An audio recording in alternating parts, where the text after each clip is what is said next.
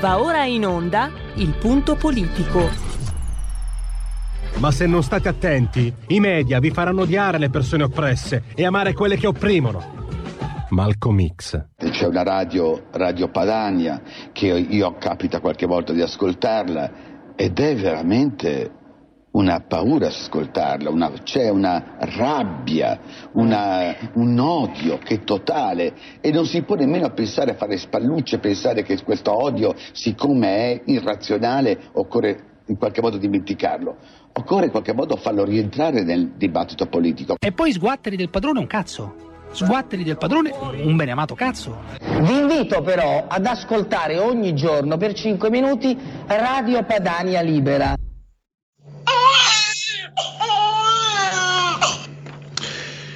A 6 anni poco meno dello stupro etnico di Colonia, vi ricordate, alcune centinaia di musulmani stuprarono un migliaio di donne bianche.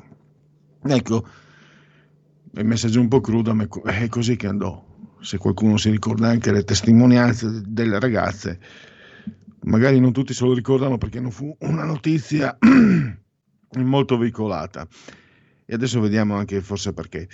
Ecco, a Colonia i musulmani rappresentano ancora un problema non così grave come accadde il Capodanno tra il 2015 e il 2016, il 31 dicembre 2015, 1 gennaio 2016, perché cosa è successo? È successo che la borgomastra Henriette Recker, che tra l'altro non appartiene a nessun partito, la sindaca praticamente, ha stipulato un accordo con le autorità locali islamiche per permettere il richiamo all'aperto, di far risuonare il richiamo all'aperto di un muezzin. Fin lì noi cristiani, cattolici, abbiamo le campane, non è la stessa cosa perché il muezzin in realtà dà un messaggio politico anche, se vogliamo.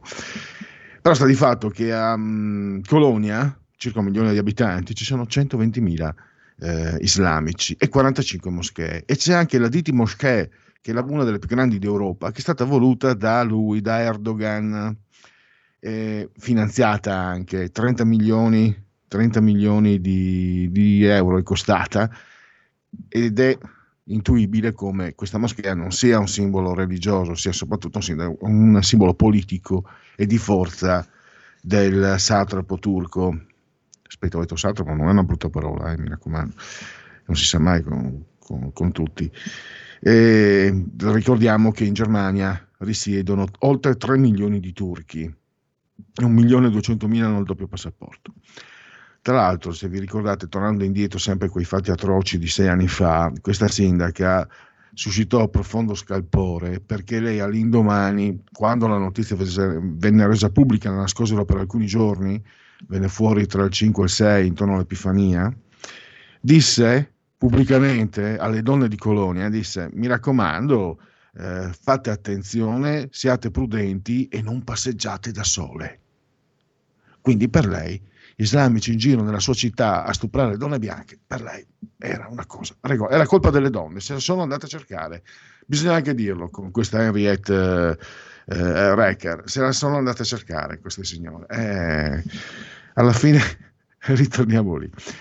Ne parleremo tra un minuto con Roberto Giardina. Oggi è una versione extra small, meglio per voi ma soprattutto meglio per me, del Punto Politico, che terminerà alle 16, ma non abbiate timore perché c'è pan per focaccia, c'è materiale per i vostri padiglioni auricolari, per la vostra attenzione, quanto basta fino alle 17.30, quando poi, dalle 16 alle 17.30, quando poi alle 17.30 ci sarà l'area di servizio con Marco Castelli.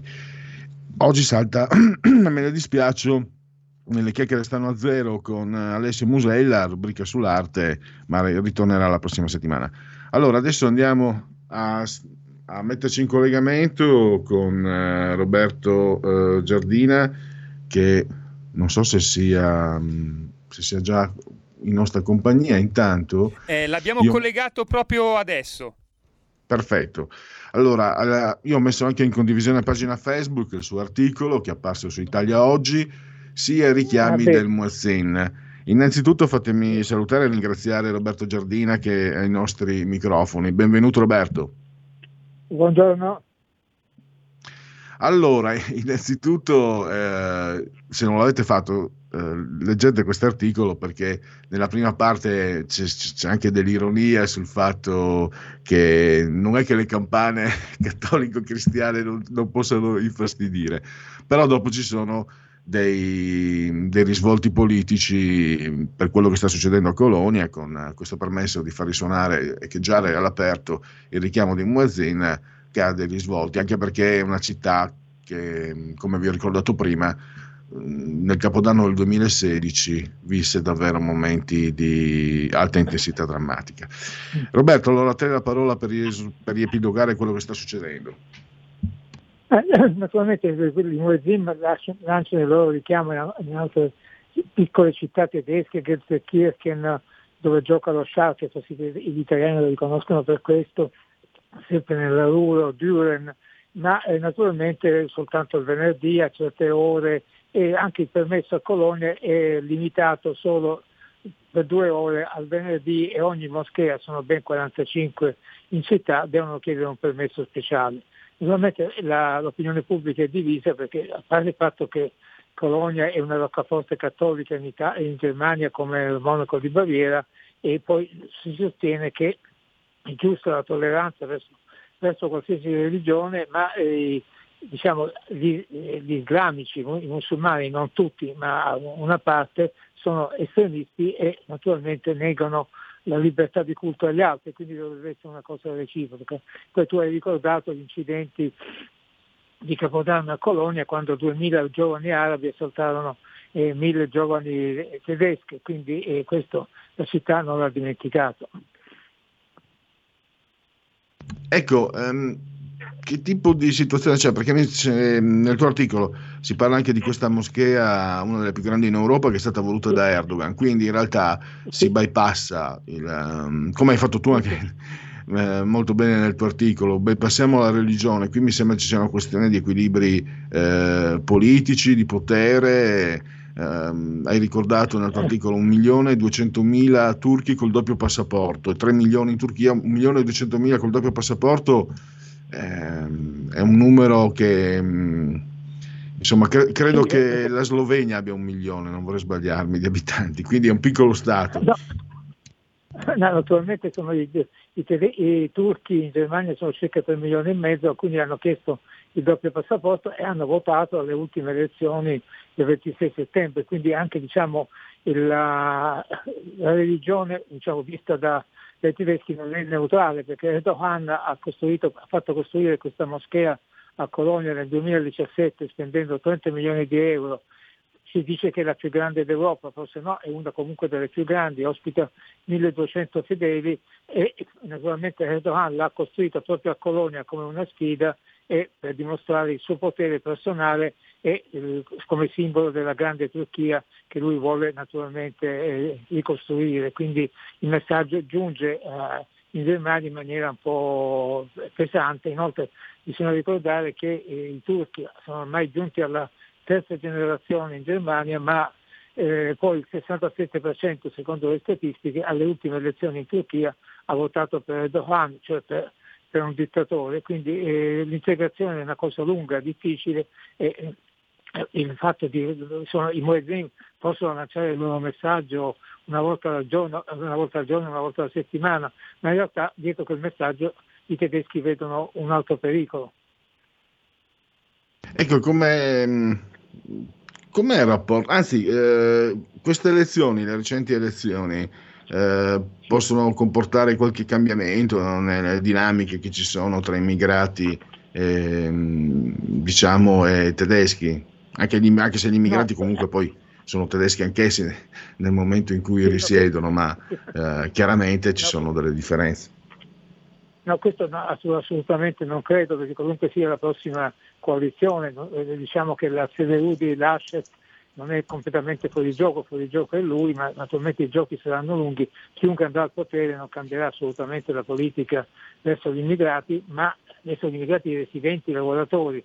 adesso i nuovi profughi, la situazione potrebbe leggermente cambiare, perché si ricordano di quanto è successo nel 2015, quando la Merkel non chiuse le frontiere di fronte all'esodo di oltre 1 milione di rifugiati dalla Siria e da altri paesi, e che in realtà hanno destabilizzato la Germania. Subito dopo l'AfD, il partito dell'estrema destra, che era al 4,8, balzò in pochi mesi al 12, si triplicò quasi i suoi voti.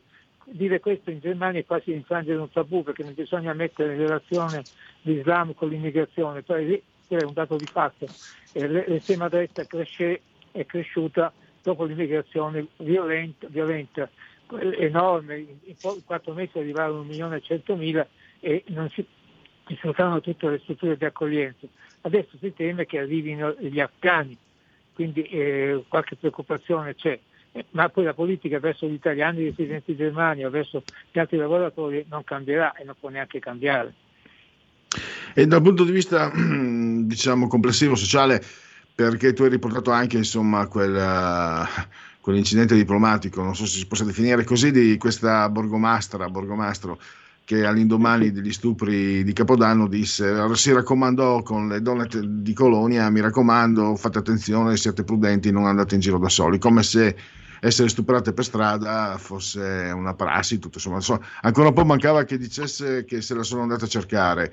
E noi parlammo anche con io e te, Roberto, di questo, il politicamente corretto. Dopo la vittoria dei mondiali del 2014 della Germania, c'erano 3 o 4 turchi, calcio di origine turca, sembrava quasi che ormai tutto stesse andando a gonfie vele dal punto di vista dell'integrazione.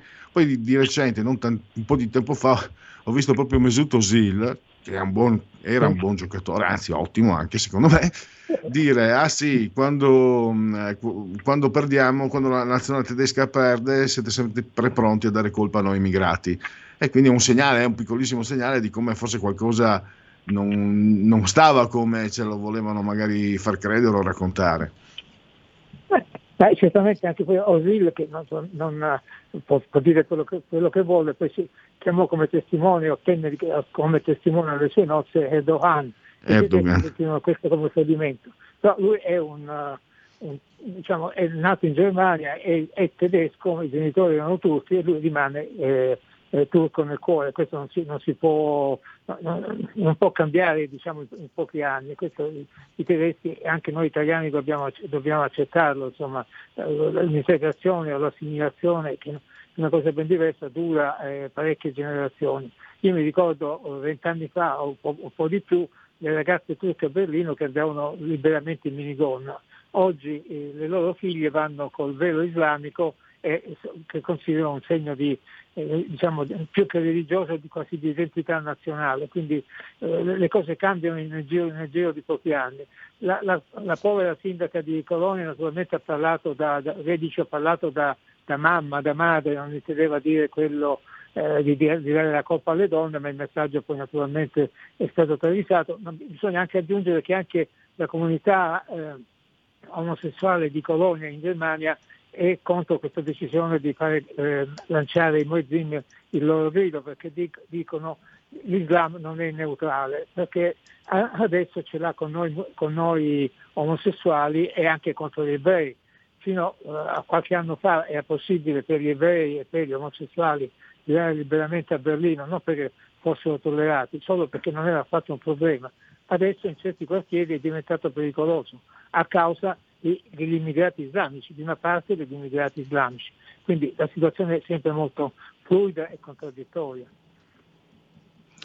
E questo direi che mi sembra, per concludere, che sia la fotografia di una situazione relativamente tranquilla, ma non completamente serena. O sbaglio? No, non sbagli. La situazione non è che ci siano dei problemi, delle polemiche molto violente, però dire come ha fatto l'ex Presidente della Repubblica anni fa, che l'Islam appartiene alla Germania, fa parte della Germania, è un'esagerazione. l'Islam è in Europa e in Germania, ma come dal punto di vista culturale e storico non ne può fare parte, quindi non bisogna esagerare da una parte e dall'altra. Io non, naturalmente non tutti gli islamici sono estremisti, però poi la comunità islamica ha paura di prendere distanze dai loro elementi più pericolosi. Naturalmente è tutta una situazione complessa e bisogna fare i conti con queste contraddizioni della società in Germania, anche in Europa. Cioè, ti chiedo un ultimo parere, tornando alle politiche, il fatto che l'estrema destra, l'AfD, abbia avuto, sia retrocessa nei consensi, dimostra che sia sul fronte dell'immigrazione, dell'integrazione che complessivo la Germania sta bene. O sbaglio? Nonostante il Covid, è in discreta salute. È in discreta salute perché l'economia, nonostante tutto, va bene, la ripresa è molto forte, quindi da questo punto di vista i disoccupati diminuiscono in maniera drastica, i disoccupati a causa del Covid, adesso si sta quasi per tornare al periodo pre-pandemia, quindi i tedeschi da questo punto di vista non devono avere timori, sono un po' insicuri, non si sono abituati a questa così, risultati politici quasi alla pari, non si sa chi abbia vinto, cosa che da noi magari o anche in Francia è una cosa normale, per loro diventa un segno di stabilità, pensano già alla Repubblica di Weimar. Però l'AfD è diminuita di un punto alla fine, e poi anche bisogna precisare che soprattutto all'est, dove gli immigrati sono pochi e votano per protesta contro Berlino, loro si sentono ancora oppressi dai fratelli maggiori e più ricchi dell'Ovest, che hanno preso i posti chiave all'est. È vero che la riunificazione è venuta 30 anni fa, però le cose emotive, le sensazioni rimangono. Nei paesi dell'est ci si sente come tedeschi di seconda classe. E con queste parole noi concludiamo questo collegamento con Roberto Giardina. Ogni giorno su Italia Oggi potete leggere i suoi resoconti dalla Germania. Grazie ancora e risentirci presto, Roberto. Grazie, a presto, ciao. Dunque, andiamo a dare un aggiornamento fronte ANSA. Lamorgese al question time sulla manifestazione. Salvini incontra Draghi, serve pacificazione nazionale. Green Pass, portuali di Trieste, blocco anche di altri porti. Nelle farmacie in Liguria a testa prenotati fino a dicembre. Polizia in alcuni reparti mobili senza vaccino al 30%. DPCM le regole del 15 ottobre, ma è polemica sui tamponi. Nel paese dove nacque Forza Nuova ora va sciolta. Sisi, non accettiamo i diktat europei sui diritti umani, dice il presidente egiziano. Il decreto di Papa Francesco, Giovanni Paolo I sarà beato.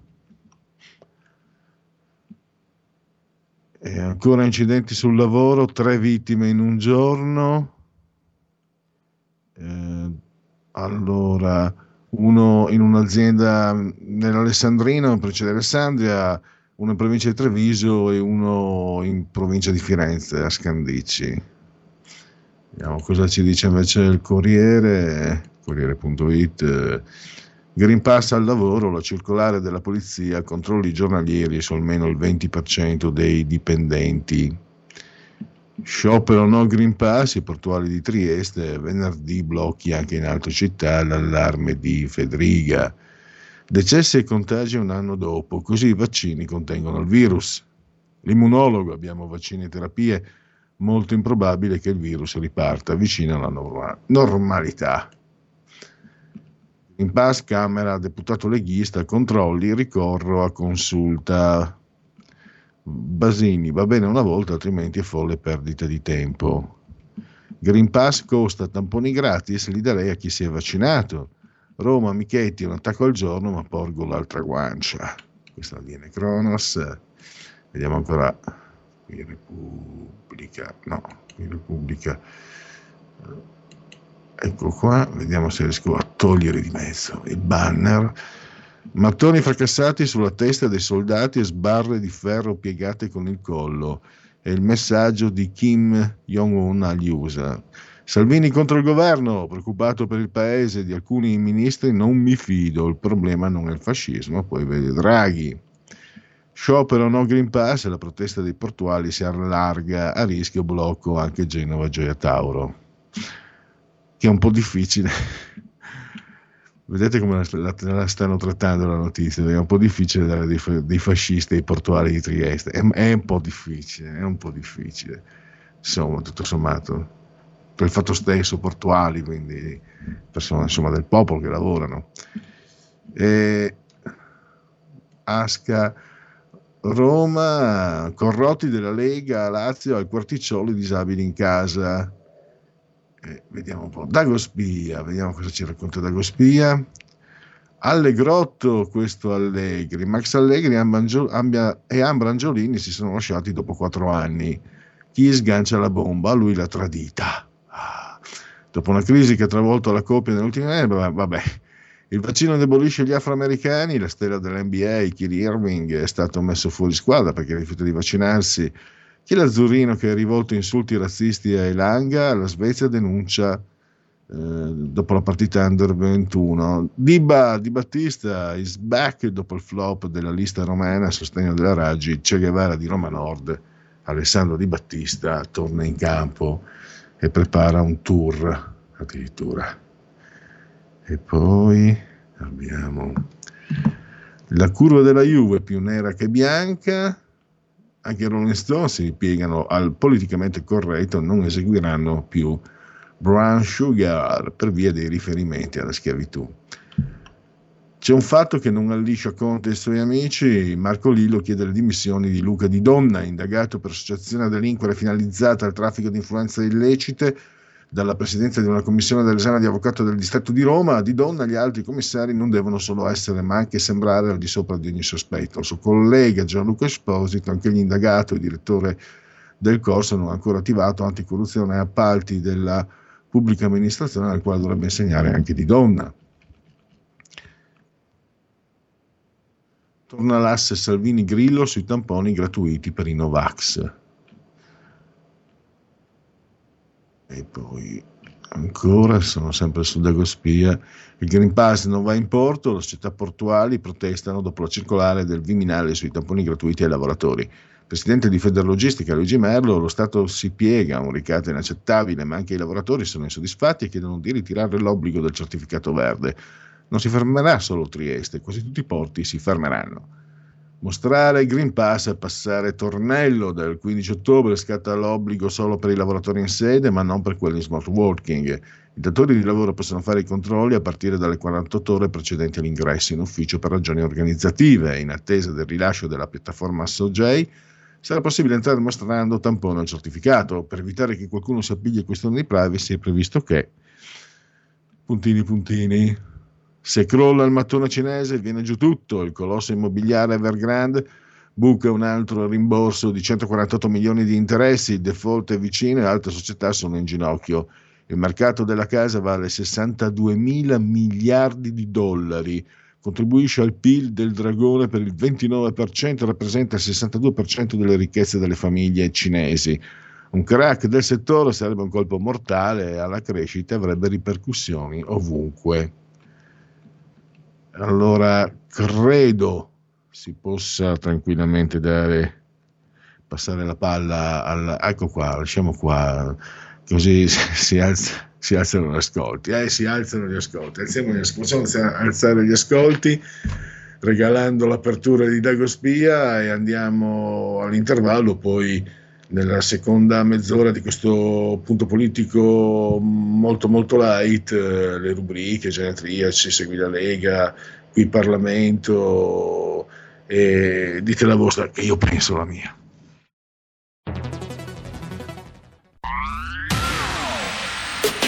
La radio si modifica, semplifica, da Plus la musica purifica. Dove vuoi, con chi vuoi, rilassati e vai, la Digital Radio non ti molla mai. Mi abbandono in questo viaggio, digitalizzo la frequenza con il suono che è uno spasso. Se penso a prima non ci credo, yo, da Plus è la svolta, qui lo dico e qui lo spiego. Digital Radio, il suono perfetto. DAB Plus. Anche RPL, la tua radio, è in Digital Radio. Porta con te ovunque RPL, la tua radio. Scarica l'applicazione per smartphone o tablet dal tuo store o dal sito radiorpl.it. Cosa aspetti?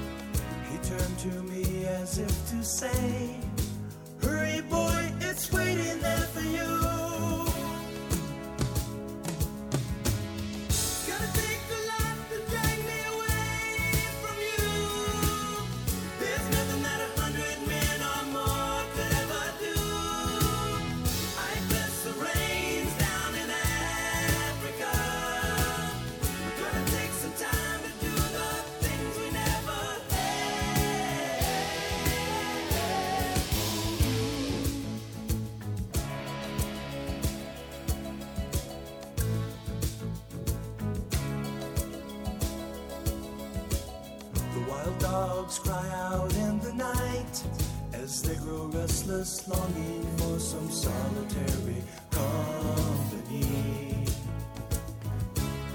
I know that I must do what's right. Sure as Kilimanjaro rises like Olympus above the Serengeti,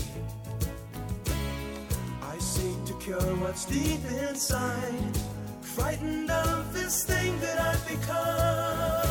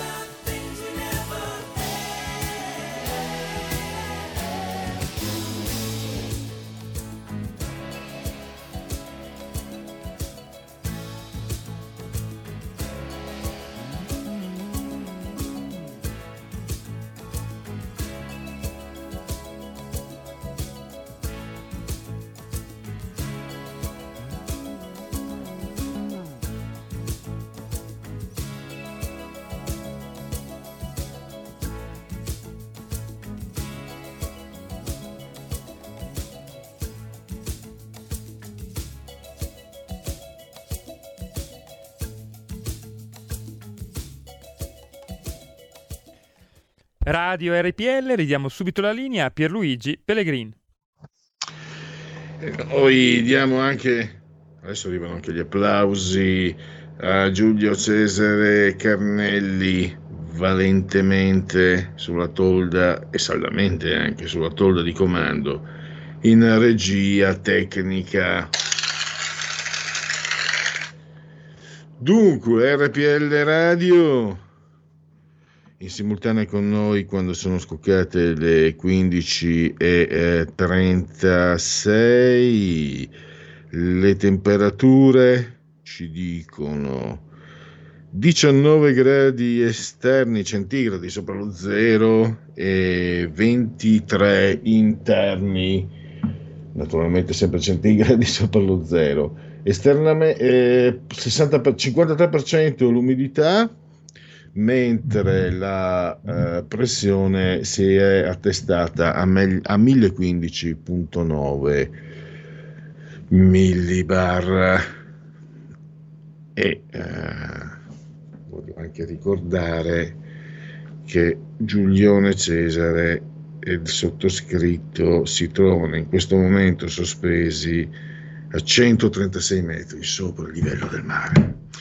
Un carissimo saluto, un abbraccio forte forte forte forte alla signora Clotilde, alla signora Angela e alla signora Carmela. Loro ci ascoltano al televisore, il canale 740 740. Naturalmente moltissimi ci ascoltano cullati dall'algido suono digitale della radio DAB, e poi ancora grazie all'applicazione Dite la vostra che io penso la mia. No, scusate, questa è la rubrica che partirà tra poco. Grazie all'applicazione iOS Android ci potete seguire attraverso smartphone, iPhone, tablet, iPad, mini iPad, smart television, Fire TV, Alexa, accendi RPL Radio. Passaparola, ve ne saremo riconoscenti. E poi naturalmente internet, YouTube, dal portale del quotidiano La Verità. Il tutto nel 28° giorno di Vendemmiaio, mese del calendario repubblicano, 72 giorni che mancano alla fine secondo i gregoriani, ci avvisano. Per tutti è un mercoledì miarqui 13 di ottobre, anno domini 2021. Allora, questo è il quadro. Io direi, con coadiuvati e guidati saldamente dalla regia, partiamo con la prima rubrica di questa giornata, vale a dire Dite la vostra, che l'avevo anticipata, lapsus freudiano. Dite la vostra che io penso la mia. Dite la vostra che io penso la mia. Il telefono, la tua voce, allo 02 6620 3529, anche al numero di WhatsApp 346 64 27 756. Or dunque, ehi, qui casca tutto, no, casca anche l'asino. Dunque, scusate, volevo semplicemente offrirvi in condivisione pagina Facebook. Ecco qua, questa signora, questa ragazza, questa donna è una nonna.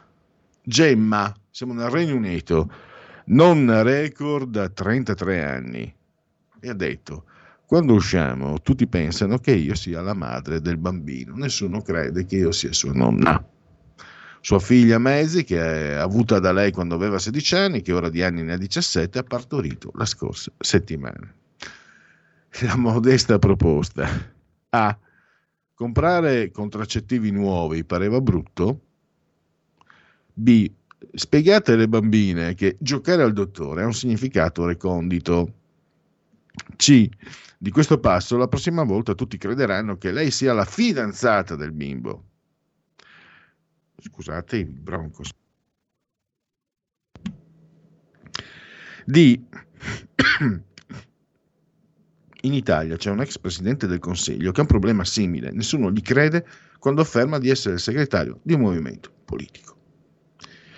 D. Mentre state divertendovi con queste amenità esotiche, i poveri migranti patiscono nelle stive delle imbarcazioni ONG.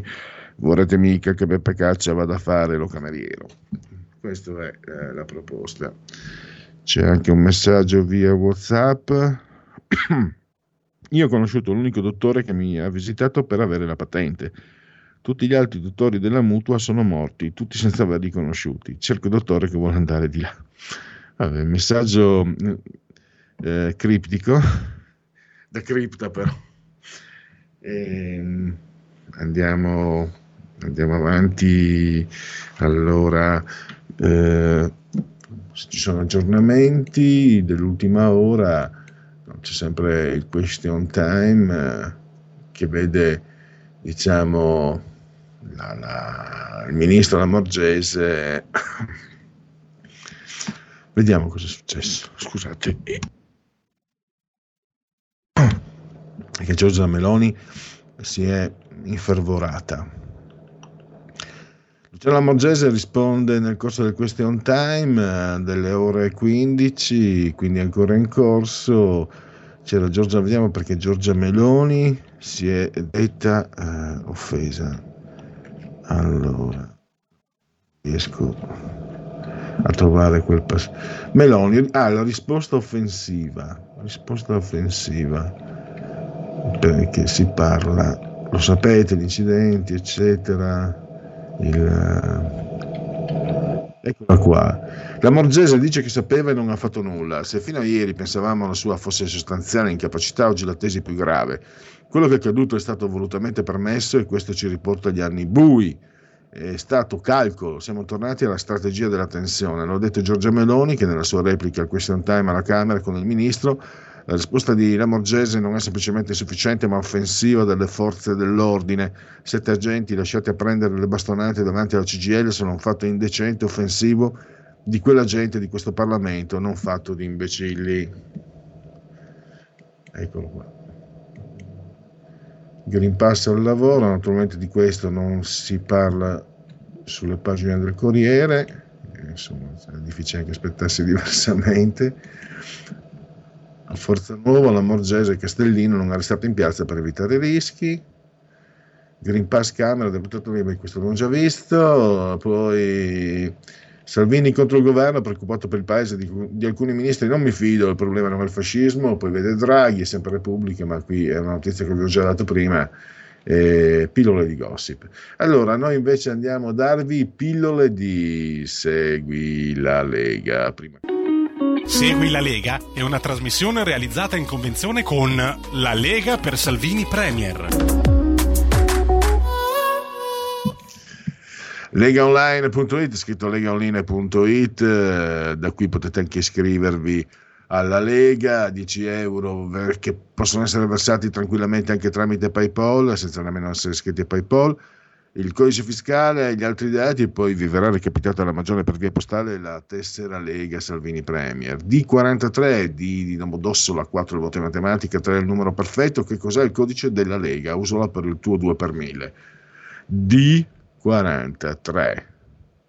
E andiamo all'elenco degli interventi degli esponenti politici della Lega in radio e in TV. Allora, questa sera Rai Radio 1, trasmissione creata da Giancarlo Santalmassi, Zapping 19.30, Massimiliano Fedriga. Domani nel cuore della notte all'alba alle 8.45, sempre in radio, Rai Radio Anch'io, Rai Radio 1, proprio lui, Matteo Salvini. Domani sempre nel cuore della notte alle 9 del mattino, questa volta però sugli schermi televisivi potrete vedere e auscultare Dario Galli. Rai 3, la trasmissione storica è Agorà. E poi domani pomeriggio invece Rai 1, Oggi è un altro giorno, ospita Massimiliano Fedriga alle 15.20. Sempre domani alle 21 Rai 2, TG2 Post, il vice ministro infrastrutture e trasporti Alessandro Morelli. E poi abbiamo venerdì, cioè dopodomani nel cuore della notte all'alba, il presidente della conferenza delle regioni, nonché presidente della regione Friuli Venezia Giulia Massimiliano Fedriga. Sky TG24 l'emittente, e di nuovo in radio, Radio 24 mattino, sempre nel cuore della notte alle 8.35, Matteo Salvini. E ancora venerdì al pomeriggio 17:15 l'emittente Sky TG24, la rubrica Economia che ospiterà Edoardo Rixi, e direi che per Segui la Lega sa suffì. Segui la Lega è una trasmissione realizzata in convenzione con La Lega per Salvini Premier.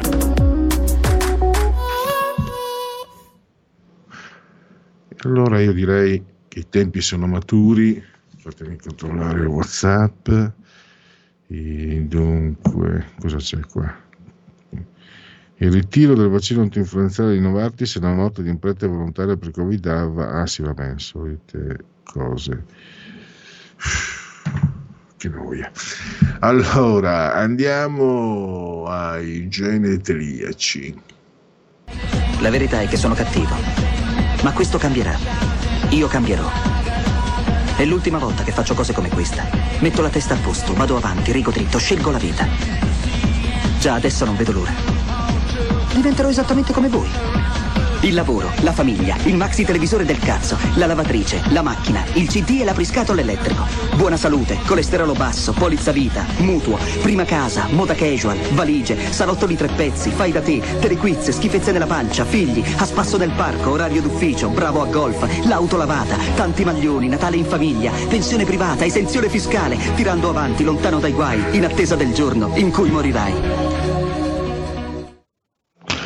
21° giorno di vendemmiaio, 11° giorno di vendemmiaio, mese del calendario repubblicano. Prima avevo detto un numero sbagliato, chiedo scusa, era un genetriaco del futuro, invece quello di oggi è 21°. Sono 79 i giorni che mancano alla fine dell'anno, dicono i gregoriani. Brrr. Per tutti invece è un mercoledì 13 di ottobre, miarqui 13 di ottobre, anno domini 2021.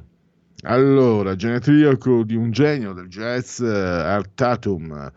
Pensate, pianista jazz, era quasi pressoché cieco per una malattia che l'aveva colpito agli occhi fin da piccolo, ma è geniale, se lo sentite, se vi capita. Cornel Wilde, in arte Cornel Wilde, attore e regista ungherese naturalizzato statunitense, una nomination 0 Oscar. Il grande Ivo Livi, Yves Montand, io mi ricordo Yves Montand, Z, l'orgia del potere, ma anche tanti altri. Ivo Livi, Montand. Si dice che Montand, lui è nato in Toscana, in Italia, in Toscana, poi è emigrato, e che Montand sia perché la mamma, quando lui tornava a casa, magari era tardi, e allora perché il papà non si arrabbiasse, insomma, lo faceva salire dalla finestra, che era al primo piano. Monta Ivo, monta. Giorgio Trevisano, un maestro del fumetto da Merano, sul tirolese. Ken Parker c'è per chi ama i fumetti come sottoscritto, ma anche chi li ama di meno può apprezzare alla grande una serie con la sceneggiatura di Giancarlo Berardi, di Ken Parker, Giulia, Sherlock Holmes, con disegni che davvero è inutile usare parole, se avete l'occasione. Poi abbiamo Semi Frey, attore francese, è stato anche il fidanzato di Brigitte Bardot, beato lui. Simon e Garfunkel, Paul Simon, Mr. Robinson, la bellissima Pamela Tiffin, Straziami ma di baci saziami. Poi un grande musicista pakistano, scomparso un bel po' di anni fa, Nusrat Fateh Ali Khan, al Guinness dei dischi incisi, 125 dischi. Poi, ve lo ricordate, Oliviero Di Liberto, era di Rifondazione, comunista e chi sta dalla parte di chi lavora. E avevo messo sul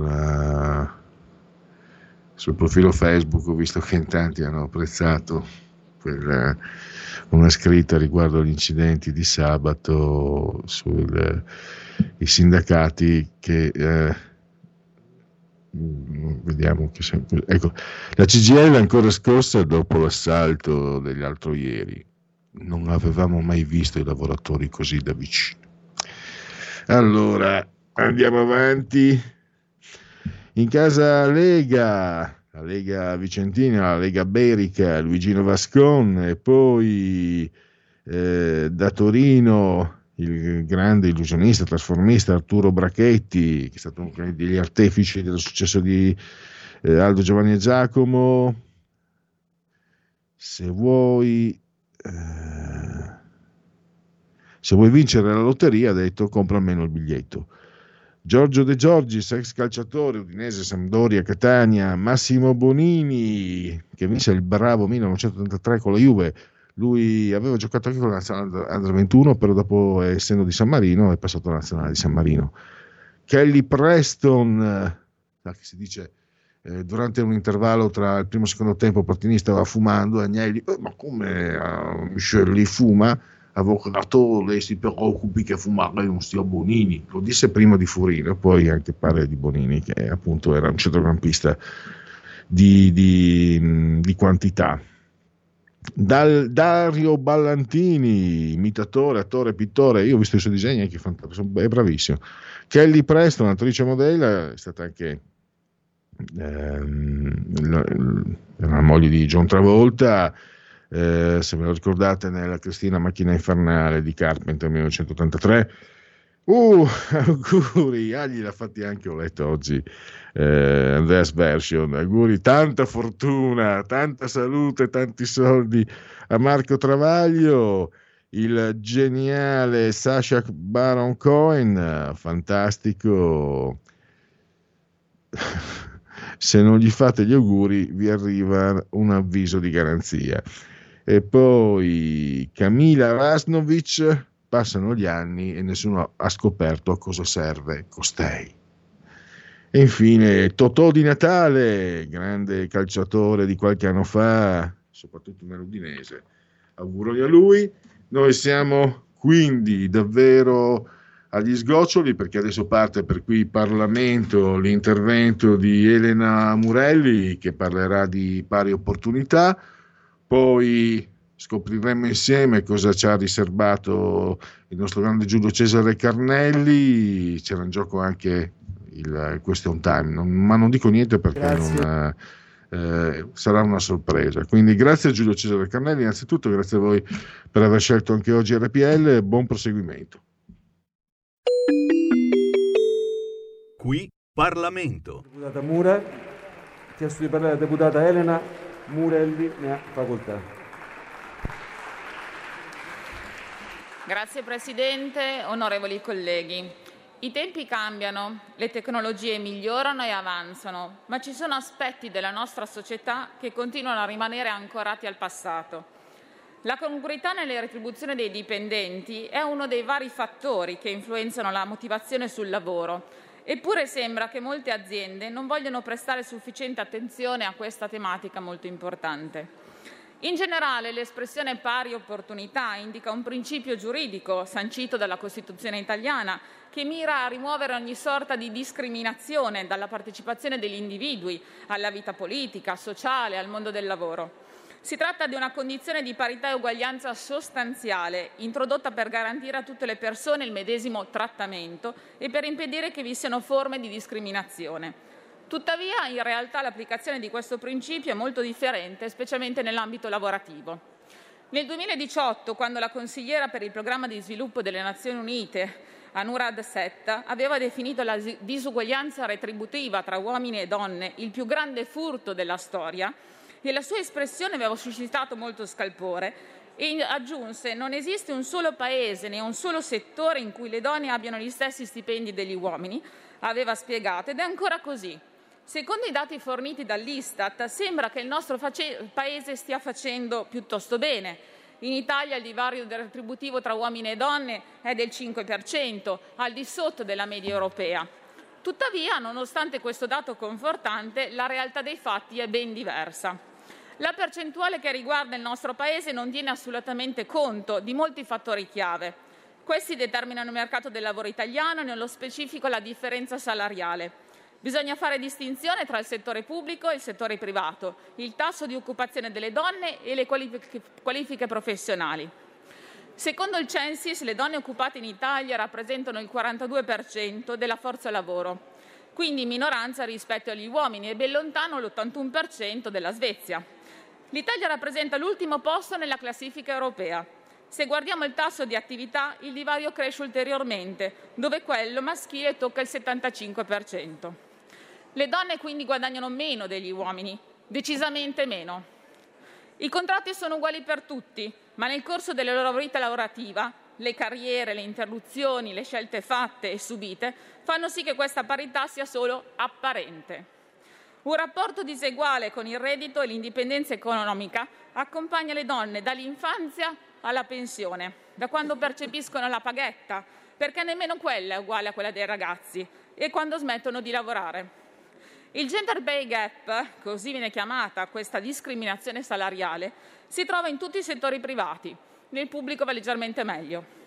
In Italia l'azione legislativa negli ultimi anni si è focalizzata sul mondo del lavoro, con numerosi interventi normativi volti a riconoscere equiparazione dei diritti e maggiori tutele delle donne lavoratrici, ma nulla sul gender pay gap.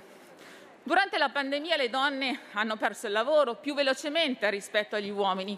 I lockdown hanno determinato la chiusura delle scuole e degli asili nido, con pesanti ripercussioni sulle donne stesse. C'è stato un aumento del divario tra uomini e donne a livello globale.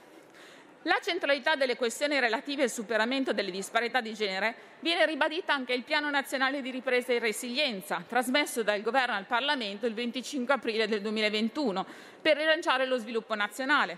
Il piano individua quindi la parità di genere come una delle 3 priorità trasversali perseguite in tutte le missioni che compongono il piano. L'intero piano inoltre deve essere valutato in un'ottica di gender mainstreaming. Il presidente Draghi lo ha ribadito lo scorso 21 giugno in occasione del Summit delle Women Political Leaders e durante il suo messaggio al G20, di cui vi riporto e sottolineo alcune parole che ha detto. Dobbiamo assicurare, dice, la parità di condizioni nel mercato del lavoro. Dobbiamo colmare il divario di retribuzione tra i generi e aumentare il numero di donne in posizioni di responsabilità. Dobbiamo rafforzare i nostri sistemi di sicurezza sociale in modo tale da favorire l'evoluzione delle carriere delle donne, e dobbiamo colmare il divario tra la rappresentanza maschile e quella femminile nel mondo della politica, nel mondo aziendale, dando un supporto ai leader femminili di tutto il mondo. Queste parole sono molto importanti. La Commissione ha lavorato molto bene, la Commissione Lavoro di cui faccio parte, e la legge che ci accingiamo ad approvare, frutto di una collaborazione unitaria tra tutti i partiti, prevede l'ampliamento dell'ambito soggettivo di applicazione dell'obbligo di redazione del rapporto sulla situazione del personale, prevedendo che lo stesso sia redatto dalle aziende, sia pubbliche che private, che impiegano più di 50 dipendenti. Prima era dicendo, quindi abbiamo abbassato la soglia, nonché la previsione tra l'altro di incentivi alle assunzioni, di agevolazioni fiscali, di strumenti per favorire la conciliazione dei tempi di vita e lavoro e di un sistema di certificazione della parità di genere, andando a premiare le imprese che vogliono appunto redigere questo tipo di certificazione. Con la legge sulla parità salariale si crea un sistema di trasparenza e di garanzia per le lavoratrici, con un sistema di certificazione che premia appunto le aziende virtuose, senza sfruttamento nel mercato del lavoro e contribuendo al benessere delle donne e della stessa comunità. Le donne non possono essere più il pilastro del nostro sistema di welfare, non possono sostituirsi come prima dell'attività dei servizi sociali e sanitari. Vogliono lavorare, vogliono realizzarsi su tutti i piani, vogliono avere figli che oggi non riescono ad avere, ma che desiderano. Vogliono anche valorizzarsi sul lavoro. E se la politica non riuscirà a capire che questa è una priorità essenziale per il rilancio del nostro Paese, si allontanerà sempre più dai bisogni delle donne e del Paese stesso. Per la libertà serve una legge sulla parità salariale, consentendo alle donne di partecipare attivamente alla vita economica, anche dopo la bellissima esperienza della maternità. Qui Parlamento. Avete ascoltato Il Punto Politico.